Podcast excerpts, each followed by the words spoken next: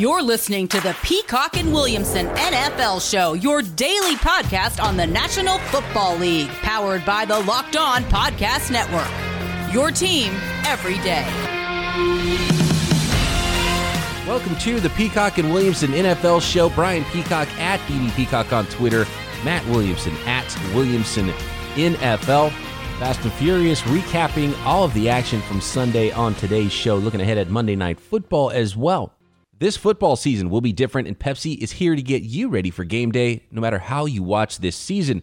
Pepsi is the refreshment you need to power through game day and become a member of the League of Football Watchers because Pepsi isn't made for those who play the game, it's made for those who watch it. Pepsi, made for football watching. A lot of football watching going on. Matt Williamson and Brian Peacock. Ton of injuries to get into. Who won, who lost, why they won or lost, what it means for those teams and this season.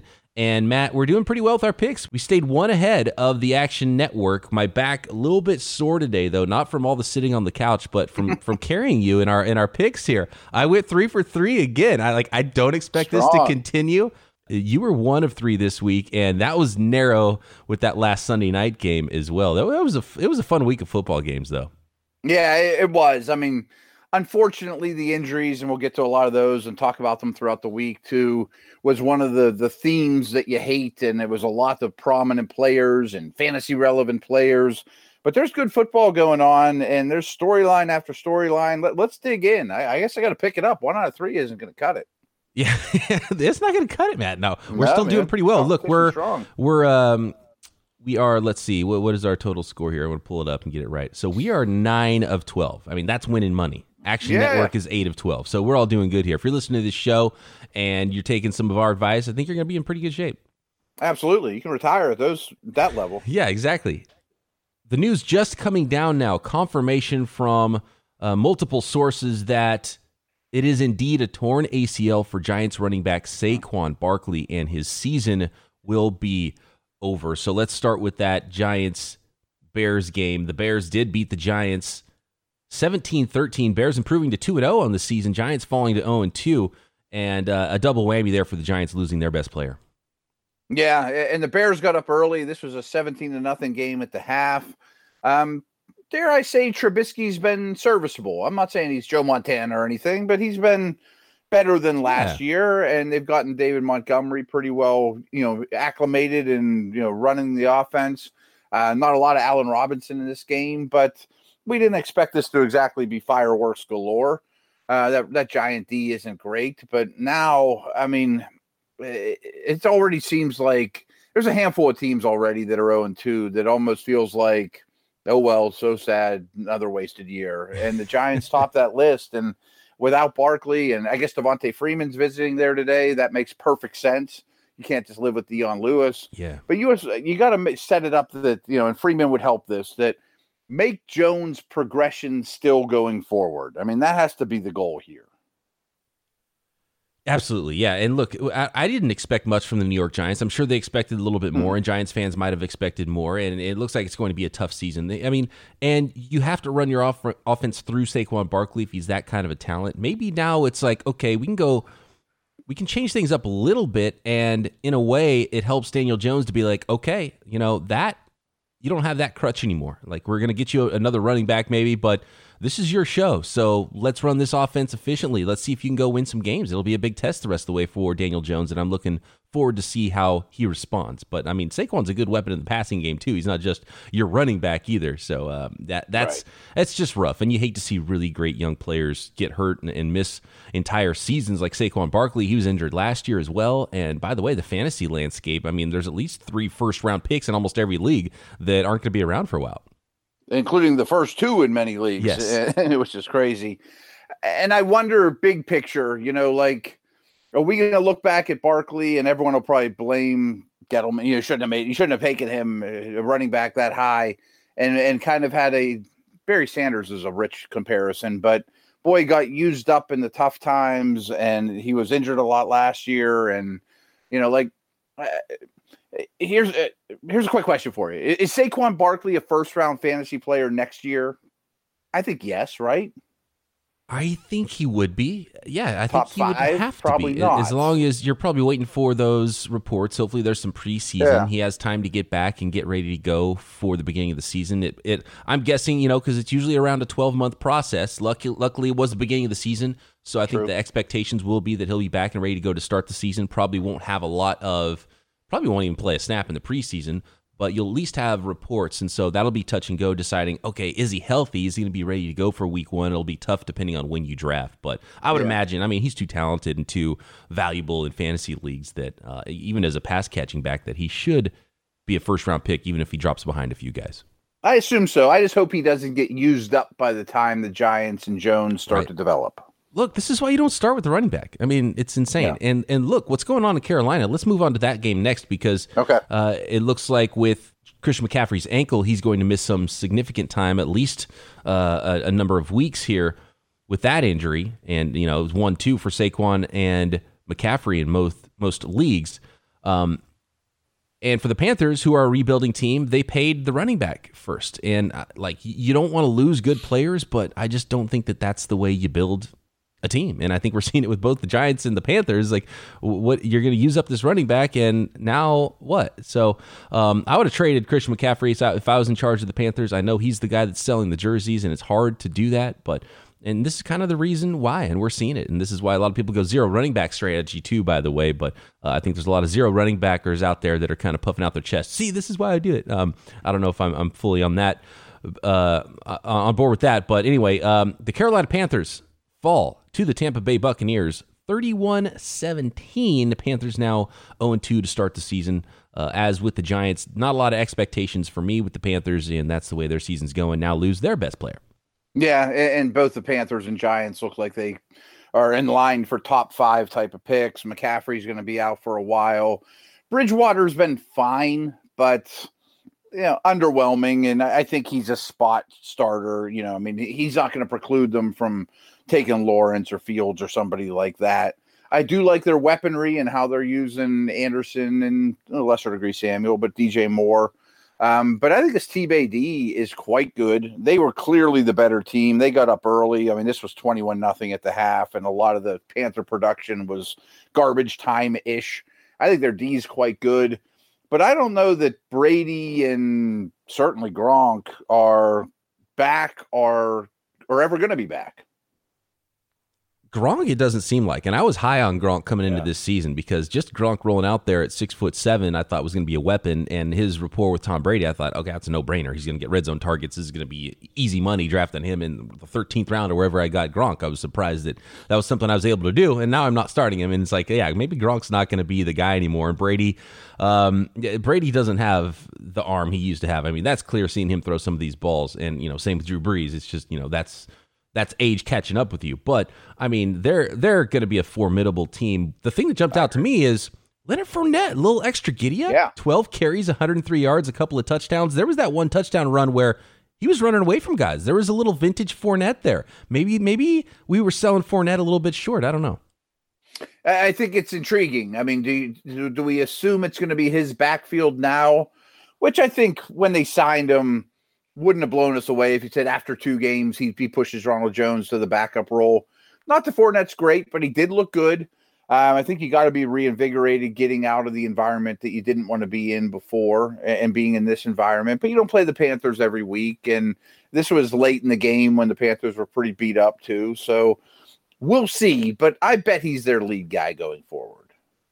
Yeah, and it looks like he already is their lead guy. Uh, and this was more of a, a, game script for to run a, a player like Fournette more than a player like Ronald Jones. And then there was that mix up with Ronald Jones, and they put the ball on the ground on a handoff with Tom Brady, and Brady is not going to like that. So that'll That get you go over well. Yeah. get you on the bench real quick if you're Ronald Jones.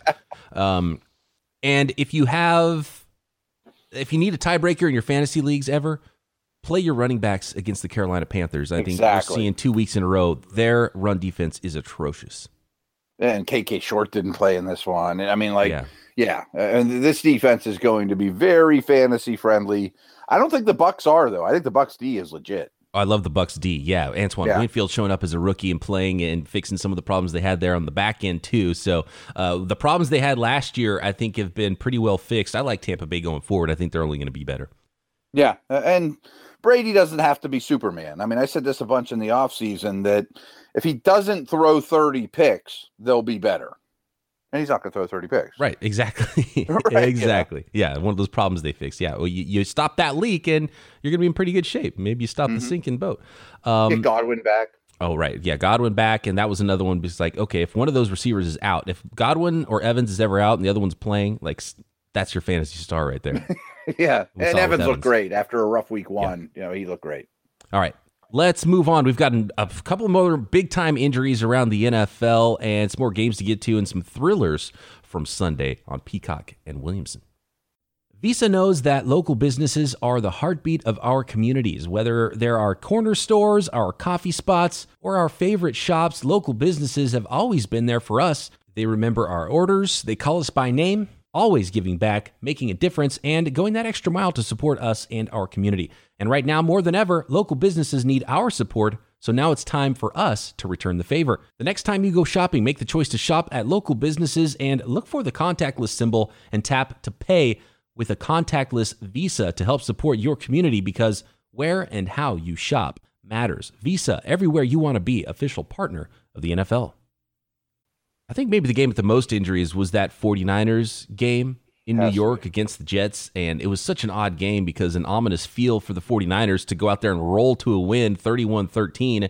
They absolutely had to win this game after starting the season 0 1 and go beat a bad New York Jets team. So they do, and they win easily, yet you feel terrible because the 49ers likely lost defensive end Nick Bosa to a torn ACL for the season. Solomon Thomas, a likely torn ACL, even though he's not, you know, more of a rotational guy. He was starting at defensive tackle the first two weeks, but they do have the first rounder and Javon Kinlaw to jump in there and start in his place. Might be the end of Solomon Thomas in San Francisco as he is a free agent coming up this season as well. And then the quarterback, Jimmy Garoppolo, can't play in the second half. He was hobbled from, I think, the second or third series of the game. His ankle got caught up on the turf as he was getting sacked, and he's got a high ankle sprain. Unlikely to play next week as they stay in New York to play the Giants. I mean, just Raheem Mostert didn't play the second half after right. taking it 80 yards on the very first play of the game. I mean, 31 13, that's not the story. It was how many injuries that, that happened on both sides, especially hitting the 49ers hard right now. Yeah, my, my quick take on this game, and you're obviously more dialed in and watched every snap, I assume, that, you know, I'm working on my power ranks for Pro Football Network, and I have to drop the Niners right now just because of where they are in terms of being able to compete right this second. I mean, you're counting on Jordan Reed to be your durable guy. you know, I mean, like, yes. holy cow. and Jerick McKinnon. I mean, those are your guys. And yeah, and you're hoping your... Jason Verrett can get back. Like that, right, those are the guys right, you're going right. to hope carry you through. I mean, that is a tough place to be in. Yeah. Three most injury guys, pro guys in the league.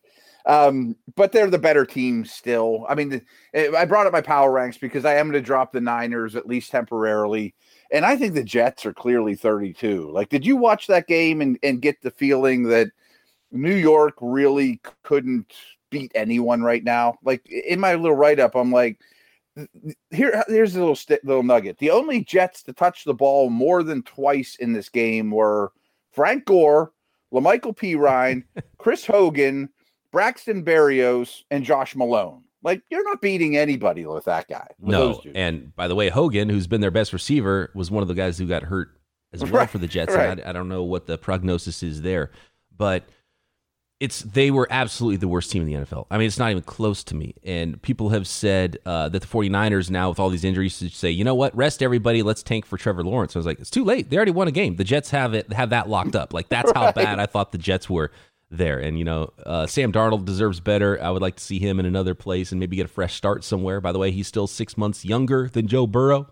So Crazy. some some developmental opportunities there, I think, with Sam Darnold. He made one really nice throw on his touchdown pass on a scramble. So I did like to see that. But I if, if I owned the Jets, I would have fired Adam Gase and Gregg Williams. Yeah. Especially Gregg Williams. Like uh but before but before I let anybody leave the facility after that game. Because there was two plays that were like high school level plays. First was the first play of the game. Raheem Mostert takes a toss around the right side, untouched, torches everybody, touchdown. Like those are the you don't see that in the NFL where guys don't even get a fingertip on a guy. You just run, right. everyone's blocked, and you outrun everybody. It looked like one of those high school games where there's a D1 recruit running silly on some other dudes that are, you know, 5'8, 125 pounds and just trying to play high school football. That's what it looked like in that game. Later in the game, there was a third down and 31. And Mostert's a good play. player, but he's Oh, not yeah. Jim Brown. Right, yeah, and he's got Jim. Actually, he's he's the first running back to have back-to-back games where he had uh, 75 plus yard plays. He had the 75 yard reception last week, 80 yard run this week, and he had another y- long one that was called back because of a hold. It was almost an identical type of play where he's outran everybody. Um, since Jim Brown, he's the first player to do that since Jim Oh, Brown. wow. So that's sort of what's happening right now uh, with the 49ers. And uh, Mostert missed the second half with a minor knee injury. But there was another play later in the game by the Jets that was third and 31. This was in the second half when Nick Mullens was in at quarterback. And it's third and 31. They handed the ball off to Jerick McKinnon, who made a nice little cut, and he ran 55 yards, a 55 yard run in third and 31. Like I would, I would, if I was the owner, I go down to the field level, I take away those headsets, and I say, "Sorry, guys, you No more. it's it's time for someone else to run this show." I mean, that's bad. Those are high school plays that you can't have. The Jets are, the Jets are by far the worst team I've seen so far this year. Yeah, uh, they're they're a distant thirty second for me right now. And with the 49ers, they have some hope. It's, you know, they're missing their quarterback, their two best players in Kittle and Bosa. Bosa's not coming back. Richard Sherman's out right now. Debo Samuel's out right now. Um, they have an opportunity for all those players, though, to be healthy around week five and six. And that's the hope for the Niners is they do get healthy for the really tough part of their schedule that starts basically from week seven on. And that's the hope. The Niners have to get healthy and then and be really good then and they have an opportunity to play some some lighter opponents right now and try to get through this but uh, it looks like Bosa is gone for the year Yeah, and obviously the, the the thing you didn't mention there though is the NFC West is undefeated. You know, like Yes. you know, like you could fall behind quickly in that group and be in fourth place before you know it, even not playing that poorly right now. the only loss so far in the NFC West was to another NFC West opponent so they haven't lost Yeah. outside the division yet Yeah, Let's go to one of the funnest games of Sunday, which was the Cowboys narrowly defeating the Atlanta Falcons 40 to 39. And Matt, I thought we nailed it with our preview of this game. The Falcons are a good bad team, and the Cowboys are a bad good team. And the Falcons let the Cowboys back in, and they came back and won that game. Just unbelievable there after jumping out to an early lead in Dallas. Uh, I don't know. What, what was your takeaway with this game? It was fun to watch. I will say that, but I, I didn't come out of this feeling great about either team. It was, uh, although it was uh, entertaining. Yeah, absolutely. I mean, it was definitely the most entertaining game, the most noteworthy game. And, and you mentioned the early lead. I mean, they were up 20 to nothing early, and they won the turnover battle three to nothing. They had a 15 point lead with just over five minutes left in the game. And obviously, the Falcons Patriots Super Bowl sort of comes to mind, but this happens a little too often for this franchise. And the offense is good, but it would be nice to have a running game. You know, I mean, it makes these things a little easier. You shorten the game, you you beat up on a defense a little bit, and a lo- a lot, and as opposed to allowing teams to hang around. And let's give Dak Prescott a little bit of credit too. I mean, you talk about fantasy producers. Holy cow!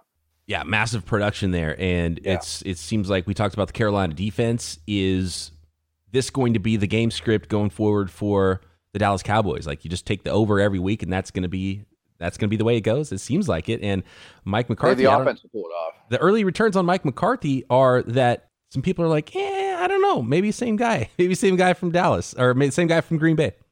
Yeah, you know, it was a lot of talk, including I said it all the time that you'll upgrade to a more professional coach, you'll win the close games better, you'll be better on special teams. You know, some of those things you kind of take for granted. And I guess they won a close game, but I don't know that I feel light years more confident that they're going to outcoach somebody or win many tight games. So many fantasy contributors in this one too. You mentioned Mhm. Dak Prescott, 450 yard passing. Uh, he only had the one touchdown pass, but CeeDee Lamb went over 100 yards for the first time in his career. Amari Cooper, nearly identical line, six catches, 100 yards. Uh, on the other, Michael Gallup had an amazing catch on the sideline going up to get the ball. On the other side, I mean, I think Wednesday showing up in our stock up, stock down has to be Calvin Ridley. Seven catches, Oh, I think he's a stud. 109 yards, and another pair of touchdowns. Yeah, I think Ridley's legit. He's not uh, necessarily Robin to Julio's Batman. I think if he were in numerous cities, he would be the number one and excelling without Julio on the other side. Great route runner, uh, an abs- a great player. Yeah. Let's go to the Titans and the Jaguars. 33 30. the Titans with another game winning field goal, beating the Jaguars. Titans improved to 2 0. Jaguars hanging on, though, making things tough for people and those who bet on the Titans. Uh, they lost in this one. The Jaguars are, are crushing some some betters right now. And they're nowhere close to the 32nd team in the league. I mean, right. It, that in itself is noteworthy and impressive. And I can't believe I'm going to say this because the words came out of my mouth many times this offseason that Minshew can't be good enough for them to pass on Lawrence or Fields. He might be good enough to pass on Lawrence or Fields and take some other stud somewhere else. I mean, I think Minshew's a legit guy. It's his team. You know, you got Chark and Shenault, and they're kind of fun. Absolutely. And Minshew's going to make the point moot because he he's playing too good for them to even have the opportunity at this point. I mean, they're right. only one and one right now, but if they win three, four games, that might be enough to not even have the opportunity to draft Trevor Lawrence anyways. So Gardner Minshew, I love what I'm seeing from him. Like the poise, the the touch, that throw he made to uh, I think it was Chris Thompson out of the backfield on the wheel route. Yeah. I mean, he threw that ball so early and high and led him perfectly right in the end zone. I mean, just amazing. I love seeing, I love watching Gardner Minshew play. By the way, the rookie that came out of nowhere, James Robinson, to win the starting running back job, 16 carries, 102 yards against that Titans defense. Yeah, I'm not quite sure. You know, I, keep referencing my power ranks. So this is what I'm working on right now. I don't really know where to put Tennessee. You know, like they're winning. Um, Tannehill played well. No AJ Brown. I think Corey Davis and Jonnu Smith are good weapons. I'm not real sure what the Titans are right now, though. Pair of touchdowns for Jonnu Smith, four touchdown passes for Ryan Tannehill. I think I have a pretty good feeling on where Tennessee is. I think they are built in a way, and the Patriots, you know, we're kind of like this, and this is the Patriots coaching tree in Tennessee. Is they're built in a way that games are going to be close and they're going to win a lot of the close games where they're they're a pretty good mm-hmm. team and they're going to win a lot of games but they're not going to blow a lot of people out so if you see any lines where they're favored Physical. by a ton it's hard to bet on them to do that who's the best team in the south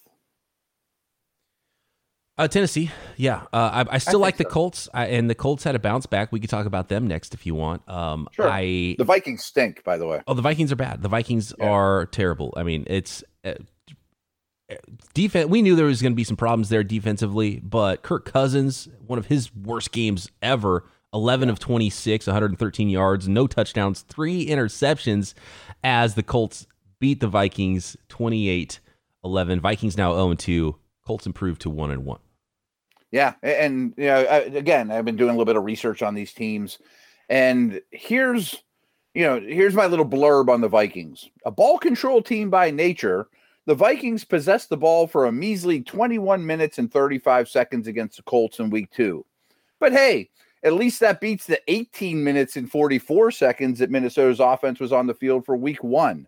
And oh, by the way, the Vikings defense has allowed 71 points in the process. Like, this is everything they don't stand for. You know, defensive minded head coach, tough D, control the ball, Dalvin Cook rushing for hundreds of yards, and they're doing none of that and Cousins is not the quarterback for that type of system. You know that type of you know game script. No, no, no. He's uh, the quarterback of a team that plays defense. You run the ball well, play action.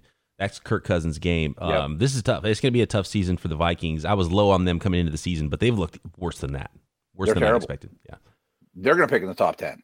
Jonathan Taylor uh, it's pretty clear he's the dude there. 26 carries in this one, 101 yards. He had a touchdown. He hasn't had an amazing yards per carry so far in his first two games as a rookie, but uh, they drafted him high, and without Mack, he's going to be the dude there. So um, that's very clear. Pittman wasn't sure if he's going to play in this game. He ended up playing four catches. Mo Alie-Cox, that was the story. Five catches yeah. for 111 yards.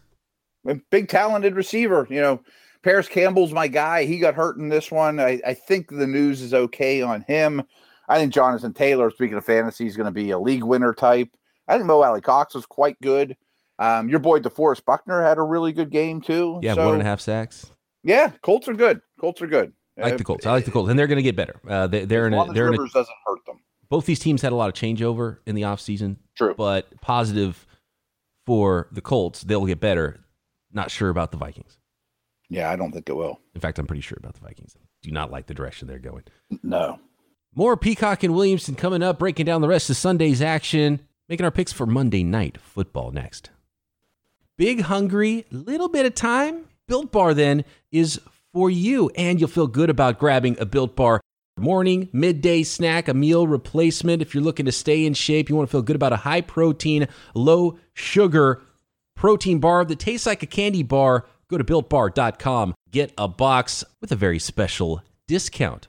Promo code locked on for $10 off your next order. Not only is it low calorie, low sugar, high protein, but high fiber and even great for a keto diet. Peanut butter, my favorite flavor, 19 grams of protein, only 180 calories, and 5 grams of sugar. Uh, if you want to go with the new cookies and cream flavor, 17 grams of protein, only 130 calories, and 4 grams of sugar. Go to builtbar.com. Build your own box of built bars or get one of the 18 fantastic flavors that are covered in 100% chocolate and use promo code locked on. You'll get $10 off your next order. Promo code locked on for $10 off at builtbar.com. How about the Packers blowing out the Lions 42 21? I feel like the Packers are just uh, like because last year they were so good 13 and 3 but you didn't feel like they were a 13 win team and mm-hmm. the way they lost in the playoffs is like yeah they, they got pretty well dominated i just feel like they were a lot better than than that and maybe not a lot better than their 13 3 record but better than the playoff packers we saw and I think a second year in this system for Aaron Rodgers has been massive, and they're playing with some big time confidence, and it's helped them to have Marquez Valdes-Scantling kind of develop into the the clear number two receiver there in Green Bay. Yeah, I agree with everything you said, and uh, Packers fans, I, I think I sold your team short. I was very hard on them this offseason. And Mr. Rogers, I think I sold you short. You're playing extremely well. Um, two little nuggets that you didn't mention from this game Aaron Jones is a superstar talent and was the best player on the field. And Matt Patricia could be fighting with Adam Gase maybe for yeah. first guy to get the axe. Mm-hmm. It's bad. 168 yards on the ground, 18 carries, two touchdowns for Aaron Jones.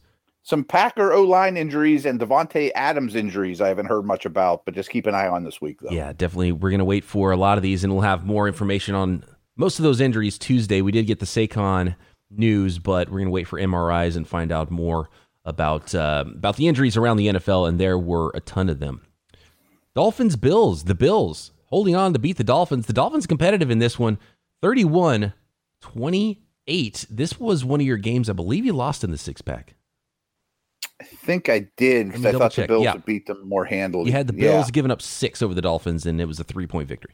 Yeah, and I didn't watch a ton of this. I, I, definitely think the biggest takeaway, though, is if players are stocks, the one going up the most in the league right now might be Josh Allen. And he's still going to have those five plays a game where you kind of scratch your head or fumbles or whatever, but he's noticeably better than last year. Another guy that I've been very hard on. I think Stefon Diggs coming you know, around, you know, adding him helps that quite a bit. I mean, Allen has seven touchdowns. One of them's a rushing one, and thrown for over 700 yards. I mean, he's doing all right. He's going to give Bills fans a heart attack. That that run he made yeah. where he was like fighting for yards and then fumbles and then he'll make some crazy throw. 417 yards and four touchdowns though. I mean, this was probably his best game. Like this is where Bills fans, and I think I saw a little bit on, on Twitter where Bills fans are flexing a little bit. It's like, okay, where yeah, are all the Josh Allen haters? You know, 400 yards, four touchdowns. Let's go. We got our guy. Shut up about it. So, uh, you know, I mean, they they have the right. It's it's their turn to gloat. I think right now. Yes, and I just said good things about him. I hope I still am at Halloween and Thanksgiving and Christmas and you know. Matt Williamson's still not impressed, guys. He's not sold. Bill's Mafia is going to come murder me, right? Stefon Diggs, the beneficiary there with that 400 yards passing from Josh Allen, eight catches, 153 yards and a score. The Dolphins are, I mean, the Dolphins aren't as bad as the Jets. I think they've proven they can be com- more competitive at least in the first two weeks, but you know they're de- they're they're they're definitely down there and still some work to do there. And Tua watch is definitely on. I mean, it's a much better game yeah. in in week two for Ryan Fitzpatrick, and good for him. He's going to hold on to the job a little bit longer. 328 yards passing, a couple of touchdowns after week one. If he has more of those stinkers, though, you just got to put in Tua. Yeah, and, they got Gesicki going, and I, I don't dislike their receivers.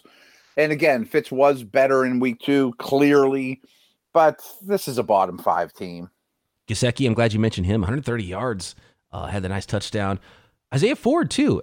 undrafted guy who's fought through, and he's basically uh, it's him and, and DeVante Parker now that are getting the bulk of the targets there at wide receiver. He had seven catches, which is I'm sure the most in his career, and he's fought from being an undrafted guy and had some injuries early on, and and is now part of. I remember him in at Virginia Tech. I liked Isaiah Ford a lot. I mean, he's not a you know a superstar athlete or anything like that, but um, has a little bit of length and can catch the ball and get open. So yeah, I wanted to, I wanted to shout out watch. Isaiah Ford. Yeah, you're right. Who's next? Oh, Rams Eagles. This is one of my six pack that I won. I mean, I, have I've been riding the Rams and the Green Bay Packers so far this season in my picks, and it's worked out well for me. And the Eagles uh, look like a shell of them former selves. And we saw a team that underachieved last year, and this version is even worse. I mean, fans are getting worried in Philadelphia. Rams blowing out the Eagles 37-19 in this one. Yeah, I thought Goff played extremely well. I mean, they're the offense in general to me is quite good for the Rams. And I think the concerns about their offensive line were overblown this offseason. McVay has, you know, a wealth of weapons to use. Goff's playing well. They're running the ball well. Not an easy matchup at all for the Eagles, but I did take Philly to win this. I didn't think they'd be an 0 2 type team. I thought they'd rebound better than they did. Wentz is still turning the ball over they're they're searching right now. I guess is the best way I could say about the Eagles. They're they're searching. Yeah, and it might not be their year. Trying to figure something out there. They got Miles Sanders back that you thought would help, and he had 20 carries for 95 yards and a touchdown. All right, cool, but I mean that that didn't help. Didn't um, go that far. Right. And that committee that's going on in the Rams backfield, Cam Akers getting hurt.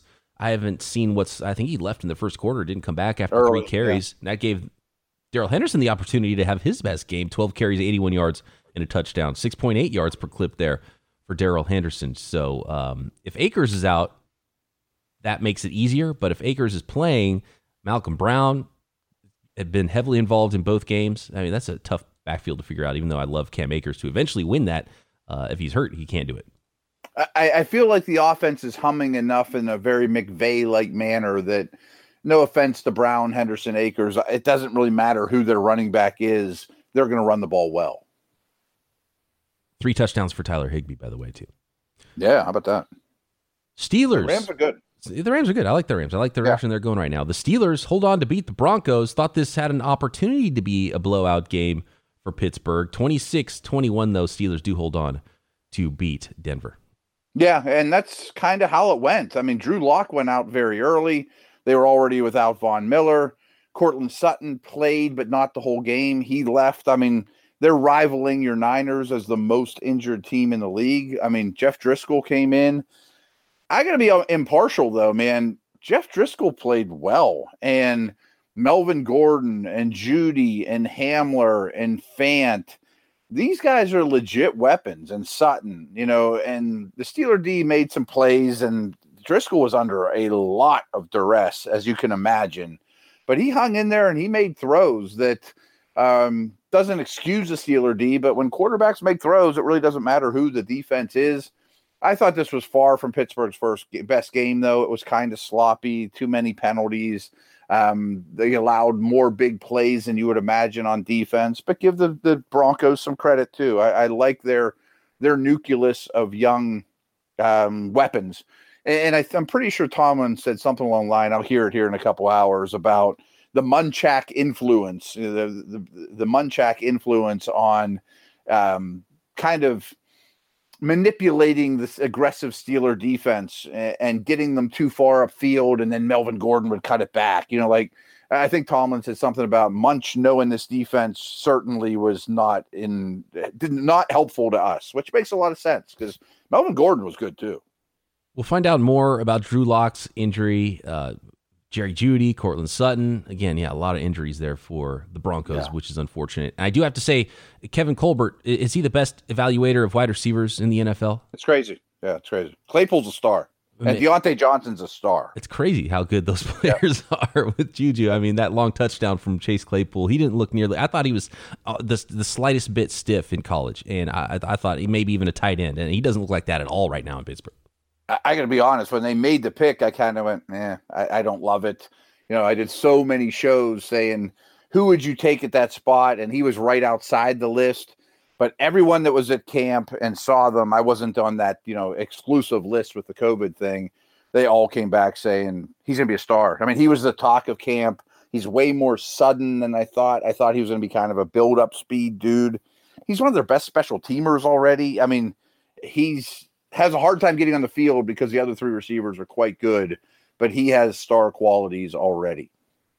We're going to go long on this episode. That's okay. There's a couple other games to get to, Got but I want to yeah. ask you this other question too, because it popped up during that 49ers game, and 49ers players were pretty upset after the game about the turf at MetLife Stadium. And it's the second game so far this season at on that new turf. And Arik Armstead went straight to his locker after the game, 49ers defensive lineman, and says, At NFL, fix this trash MetLife turf. 2020 is so whack. And I wanted to ask you, what was the report from that turf? Because the Pittsburgh Steelers played the Giants on that same turf in week one. And I know there were some injuries, James Conner and some others. Was there talk of, of that being a turf that was unsafe to play on? That's interesting because no, I had not heard that. And it's one of my biggest pet peeves. You know, like I remember when at Pitt, we went to Temple and played in the old Met, and it was like cement, you know, I mean, it, or whatever the, the Philly turf was called, you know, like it, and I remember the Steelers went to the Raiders last year and just said that team speed didn't matter because it was so thick and nasty and you know they, the, I, I really think the NFL and this was something they kind of addressed in the competition committee this offseason there has to be a standard you know like remember they went to Mexico City last year and boy, the field's not good enough to play on. Like that should never happen. Never. Never. I mean, unless there's a monsoon. I mean, if, if weather it makes it happen, fine. But by no means should the fields not be the best in America. Artificial turf in a stadium with open air too. That dumbfounds me. Like, put some grass yeah. in there. There should be grass on every single field in the NFL. We got the technology now, even in a dome, to put grass in there if we want to. Uh, I, I've if it's unsafe, that's you know that's very Horrible. bad. And uh, there's talk that the 49ers are like, look, we, we have to because they have to play the Giants again, same turf next week. Right. They they can't go through that again. If it's really a problem, they're gonna ask the league to say, hey, let's let's go play in Washington because they're not home, or, or play this game somewhere else because like we're not we are just not going to allow our players to go out and play on that. I don't know if it's to that extent, but um, you can't have an un- unsafe playing environment for for players. I don't think it's brought up enough, but I think it's one of the most unacceptable things going on in the league the last 10 years or so. I mean, this isn't 1965. You know, I mean, make the fields perfect. Yeah, for all the player safety stuff and protocols that are put in place, and they're trying to protect players, and then you go out and let them just tear every ligament during the right. game because the turf's bad. I mean, that's unacceptable. Exactly, exactly. That can't ever happen. I mean, it, it's di- different again if there's a massive storm during the game or right before. I get that, right. or snow and you know things outside of human control but these fields need to be pristine. We got to move on to the Cardinals, who are making a statement right now in the early going of this season. They beat Washington 30 to 15. Cardinals improved to 2 and 0. Washington surprise winners in week 1, now 1 and 1 on the season. The story here is Kyler Murray. Uh, he's fun to watch and he's frustrating as heck to play against. He's remarkable to watch and he's noticeably better to me. I guess I mentioned Kyle Allen's the stock on the rise the most. I probably am wrong about that. I think it's Kyler Murray. He looks faster. He looks more comfortable. He looks better throwing the football. Having Hopkins helps. Cardinals D looks a little better. But I thought Washington was pretty good. You know, like Haskins and McLaurin and Gibson starting to step up. Like I have very low bar for them, but they're exceeding that bar at least. Master stroke from Steve Keim to go get DeAndre Hopkins and give yeah. a young quarterback that safety blanket and Murray's ability as a runner. And they don't run a ton of planned runs. They let it come naturally. And when he gets out in the open field, he's so small with those short legs and quick and makes plays happen. He had two rushing touchdowns in that game. Such a weapon. So yeah. Stock he's a jackrabbit, man. Yeah, it's it's unbelievable. All right, we got to keep yeah. going here. Uh, Chargers and Chiefs. The Chargers keeping this one close. In fact, narrowly beating the Chiefs. It took overtime and a Butker field goal for the Chiefs to beat the Chargers 23 20. This was one of your losses in our six pack. The Chiefs were favored by nine in this one. Yeah, I also didn't think Justin Herbert would be the starting quarterback. And wow, I mean, good for him. He made some plays. He threw the ball well. He looked like he belonged. You know, thrown into the fire eh, right away. Sounds like Tyrod's going to take his job back sooner than later, but he's quote week to week. I think that's crazy. I know it's only one game, but insanity. Uh, Herbert, yeah, it's insanity. And uh, the Chiefs, or, or the, the big thing I took away here was Chargers rush the passer quite well, and they've shown that after two weeks but I worry a little bit about the Chiefs' protection. You know, Mahomes was running around for his life quite a bit. And I don't think anybody's shocked that when it came to crunch time, the Chiefs end up winning this thing. And yeah. I also don't understand how Anthony Lynn doesn't go for it on fourth and one. You're going to punt it in overtime to Mahomes. You know he's going to get points. He doesn't even have to score uh, score a touchdown to win. You can't give him the ball.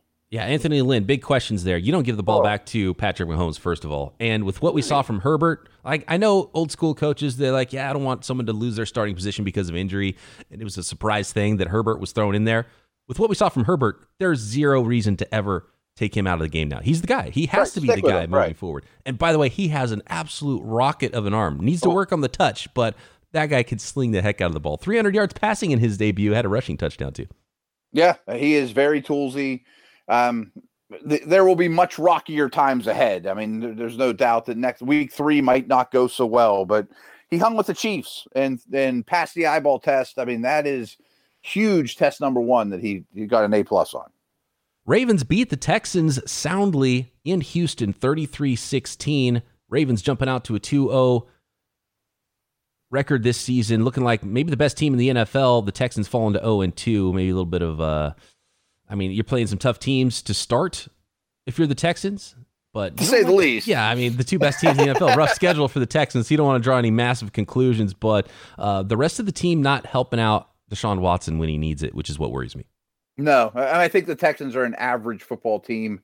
I mentioned my power ranks. They were the hardest one for me to rank because I don't think they're an 0 2 or a bottom feeder type team. But you get beat soundly in Kansas City opening night and then by the Ravens, who frankly might be better this year than last year. I mean, they've got a lot of guys on defense. Um, Jackson looks as good as ever. And then Houston gets to go to Pittsburgh next week, which isn't which is an easy test compared to the first two, but uh, their season might be over before you know it. I think the Ravens are a total powerhouse. I bumped them over Kansas City to number one.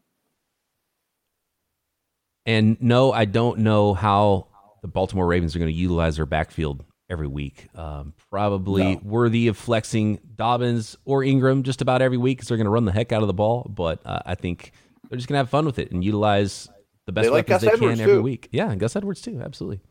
73 yeah. yards on only 10 carries in this one. I mean, the Ravens are just rough right now. That I don't want to play they're that really team good. at all right now. Right, but they're really good. Uh, last one here. This is the Patriots and Seahawks Sunday night football. The Seahawks holding on. I mean, such a fantastic game. There were some good games earlier, but this might have been the best game of Sunday. Uh, and look, when it comes to the Seahawks, take the over because that defensive line cannot get after the passer at all, despite the addition of Jamal Adams. I mean, they still have some problems on defense. And uh, the Patriots, I hated the play call on the last play of the game, not giving Cam the option, not putting the Seahawks under the stress of not knowing if they're going to run or, or throw the ball. They basically went empty and said, look, we're going to run power with Cam and we're going to shove it down your throat. And to the Seahawks credit, they stopped them. 35 30 Seahawks win over the Patriots. Yeah. And you're right. They, they don't rush the passer well. Diggs went out, or Quandre Diggs went out early with that helmet to helmet, and they're slot corner situation was less than ideal, and Edelman carved them up. But I don't think Edelman's going to do that week after week. I think Cam is a real asset, and the Patriots are a quality team, but closer to the middle of the pack than the top tier.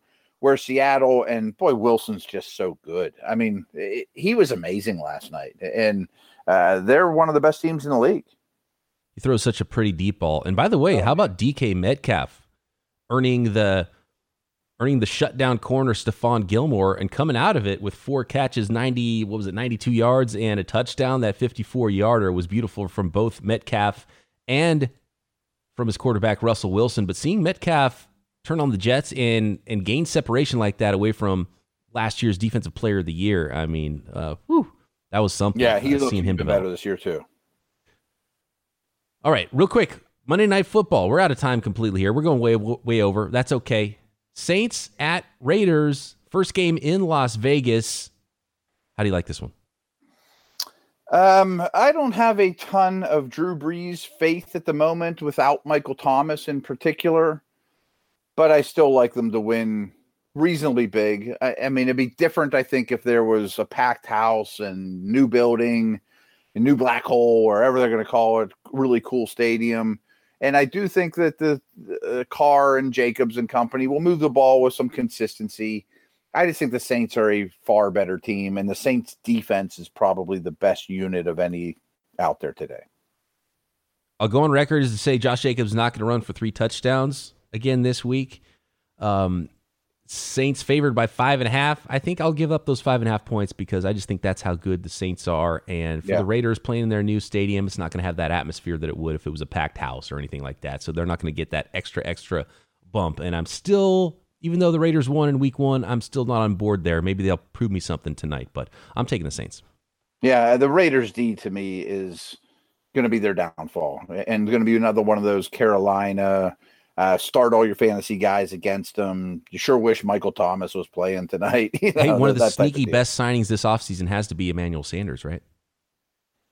I think. I think just to um, just to give them coverage now. I mean, if they would have lost, right. you know, if their number one receiver was Ted Ginn right now, that that would not be a good thing. Right, Tre'Quan Smith, those type of guys. It's a good point. I mean, this organization does a very good job of covering their butts in the off season. You know, the, uh, Jameis Winston's a perfect example, obviously, and uh, Sanders is along those lines too. That if we lose one guy, it doesn't kill us.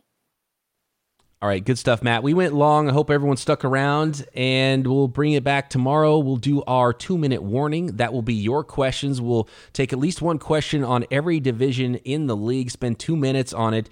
We need your questions, though. Hit us up on Twitter at BD Peacock, at Williamson NFL. We'll cover all the latest news. We'll get some confirmations on some of those injuries around the league as well, right here. Peacock and Williamson.